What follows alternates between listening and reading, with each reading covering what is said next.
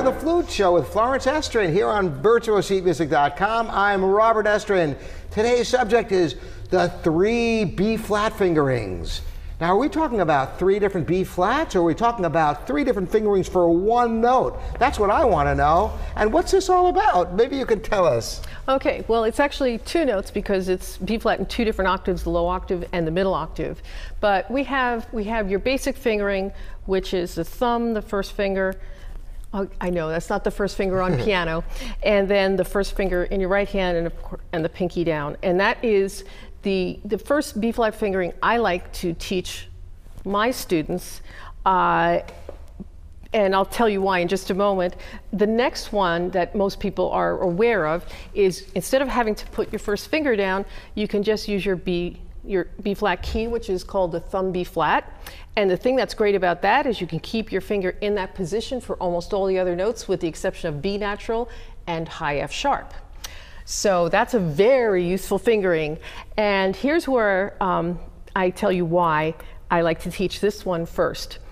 Because as a teacher, I have known students who are either thumb B flat addicted or thumb B flat phobic. But I can tell you the thumb flat addicted ones are much harder to detrain. And what generally happens is a lot of kids start in a band and many bands start in flat keys. So the thing that's that's tough about that for some kids is that it it doesn't make sense to them. They don't even understand what a flat is because they just know that they're playing this and, and they call it a B. And if they write the notes above the uh, above the notes, if they write in the letters, they're not putting in a flat. They just say B, which shows you they are not understanding what they're doing. And th- these are the kids that haven't had like piano background or violin background, something where they understand half steps and whole steps. So with these addicted kids, the problem is is that the thumb B flat makes playing so many passages so much easier than using this B flat fingering that that's they cannot use this fingering when they absolutely have to because as I said, if you are playing around with a little chromaticism and you have a B natural next to it, you have to be able to use the other fingering. Uh, and of course, there's that high F sharp course, or G flat for the band kids, but maybe they're not even up to that yet. So for them, they can't imagine why this is such a problem for a long time. And so as a teacher, you're trying to convince them, let's just make sure you play your scales. Do using... they sound different, these two fingerings? Well, they sound very much the same, slightly better with the thumb B flat. Can we hear the difference? It's a very subtle thing.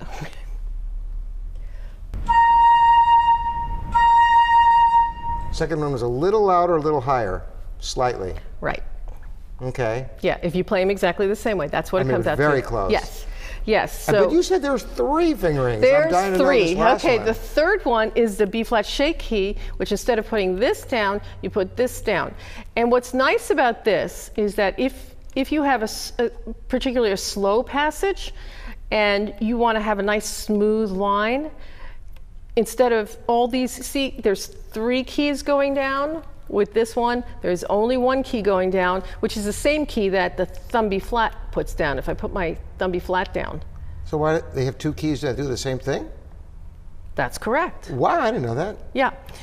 So, but what, what's interesting is, you know, if I can get students to practice with this fingering for their scales so that they are skilled at this, then I don't care if in their music the same scale, it's not even an issue for them to switch over to the thumb B flat. That's so it, just fine. It creates exactly the same sound then. Uh, right. Okay. It's just a different key you to press to get that.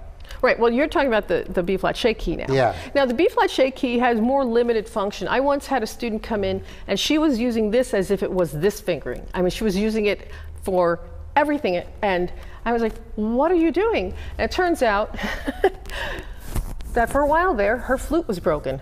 And this B flat didn't work, so she started using this one. Keys you don't even need on there, huh? but it's obviously not as ergonomic. Yeah, yeah, and right. you know, so she was working way too hard to, to play all her fast passages. And you know, I mean, it was it was kind of funny. It's like that that was a real extreme situation, but that was only one that ever happened. Um, but what I'm what I'm going to show you is that in even like a short passage, you may use all three of them. You know, in one phrase. And I'm going to play a second phrase from um, the second movement of the Poulenc Sonata. And the first part of it, I start with the thumb B flat down because that's just fine. Now, I'm going to have a high G flat, which is, as you know, the same as the high F sharp, which you cannot keep the thumb B flat down. But while I'm holding this dotted quarter note E flat, it's very easy to just slip over out of the thumb B flat in a situation like that. Mm-hmm. And then I use over here with the next B flat, I use the shake key because I want to keep it smooth. Mm-hmm. And So it's all about context, huh? yeah, I lied. I'm only using two out of the three. Okay. so, yeah. So yeah, it's all about context. You mm-hmm. know, because and two of them sound exactly the same. It's basically the same holes are covered. exactly Okay. right.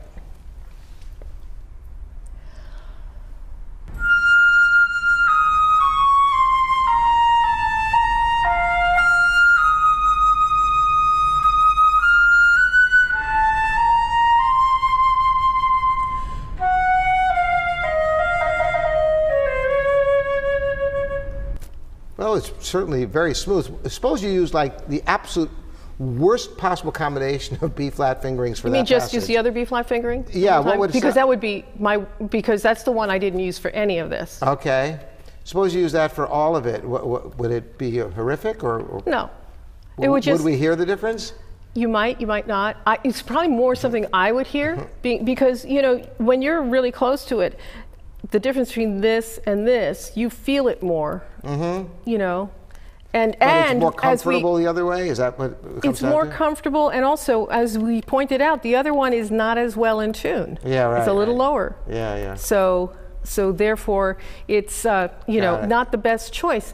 However, that I mean, for something like this, Yeah, in a fast passages, whatever is Fast work. passages, probably, if you have a situation where thumb B flat works for you, absolutely use it. Absolutely. Mm-hmm. But my reasoning behind practicing your scales with this B flat, which is wh- the one we just said was clearly the, the Right. least good one, Mm-hmm. is because there are times that you have no choice but to use this fingering in a passage because of the surrounding notes.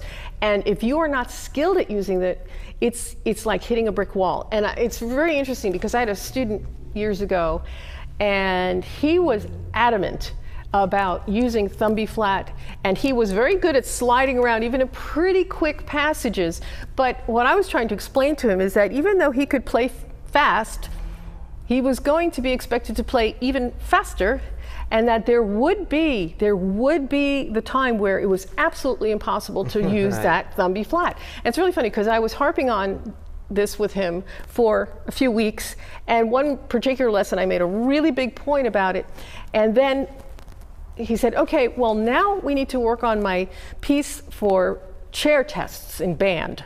And he pulls out this piece, and there was the brick wall. And it was mm-hmm. really funny because this is a kid that had a lot of dexterity on the flute, and it had in several places of this passage he had learned for his chair test, it had places where he absolutely had to use this B flat, and it was like he was a beginner.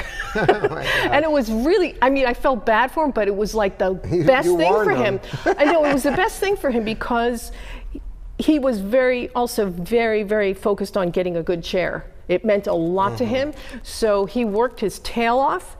And, you know, he didn't get first chair, but he did well. And he didn't have that phobia problem with the, There you go. the uh, this B flat anymore. Well, that's a very enlightening 3B flats tale, and uh, it's been a pleasure hearing about this. I hope this has been helpful for all you flutists out there.